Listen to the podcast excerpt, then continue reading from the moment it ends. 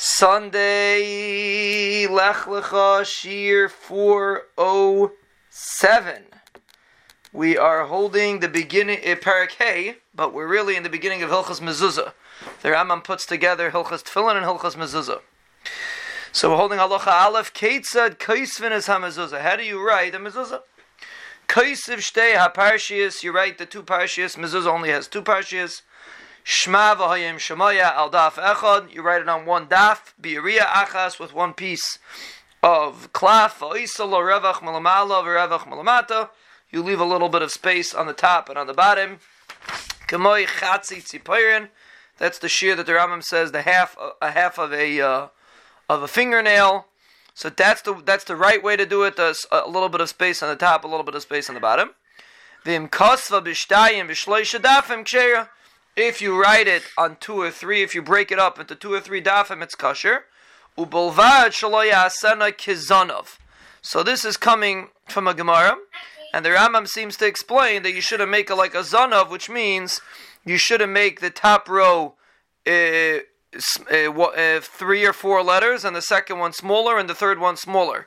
So it goes down to to a point. That's how the Rambam explains zanov. Oikama eagle or you make it in a round way, meaning it's not even, it's roundish, also in the way it's written.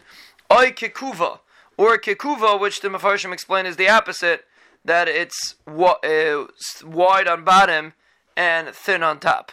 So because it has to be even. If you made it like, any of these, it's possible.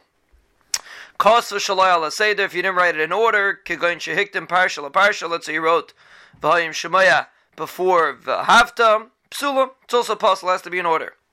Kasa b'shnei if you wrote on two different pieces of skin, ava b'shatafran, even though you sewed them together, also psula, it has to be written on one. Sefer Torah Shabbalah, let's say you have a Sefer Torah that got uh, old, utfilin Shabbalah, or tefillin that got old, ain't nice in mezuzah. You can't use it for a mezuzah because it's demoting its kedusha. V'loimin agilyon shel sefer, and not from the le- from the margins of the sefer in kaisin of mezuzah. You can't write a mezuzah on the margins of a sefer Torah. Lefi shein maridim kedusha chamur lekdusha kala, because you're not allowed to demote a kedusha from a higher form of kedusha to a lower form of kedusha. What, what does old mean? Old means it's so you can't use it as a sefer Torah. Mopis halacha beis the mitzvah la'asei sarevach shebein parshas shma levahayim shemaya parshas stuma. The mitzvah is to make the space between Shema Vahim Shemaya should be a parsha stuma, which means it's not open on either end. The imasa is a psucha ksher. If you made it as a psucha, it's kasher lefishein smucha because these are not two parshas that are next to each other. So the only time psucha and stuma is a problem is if they're right next to each other.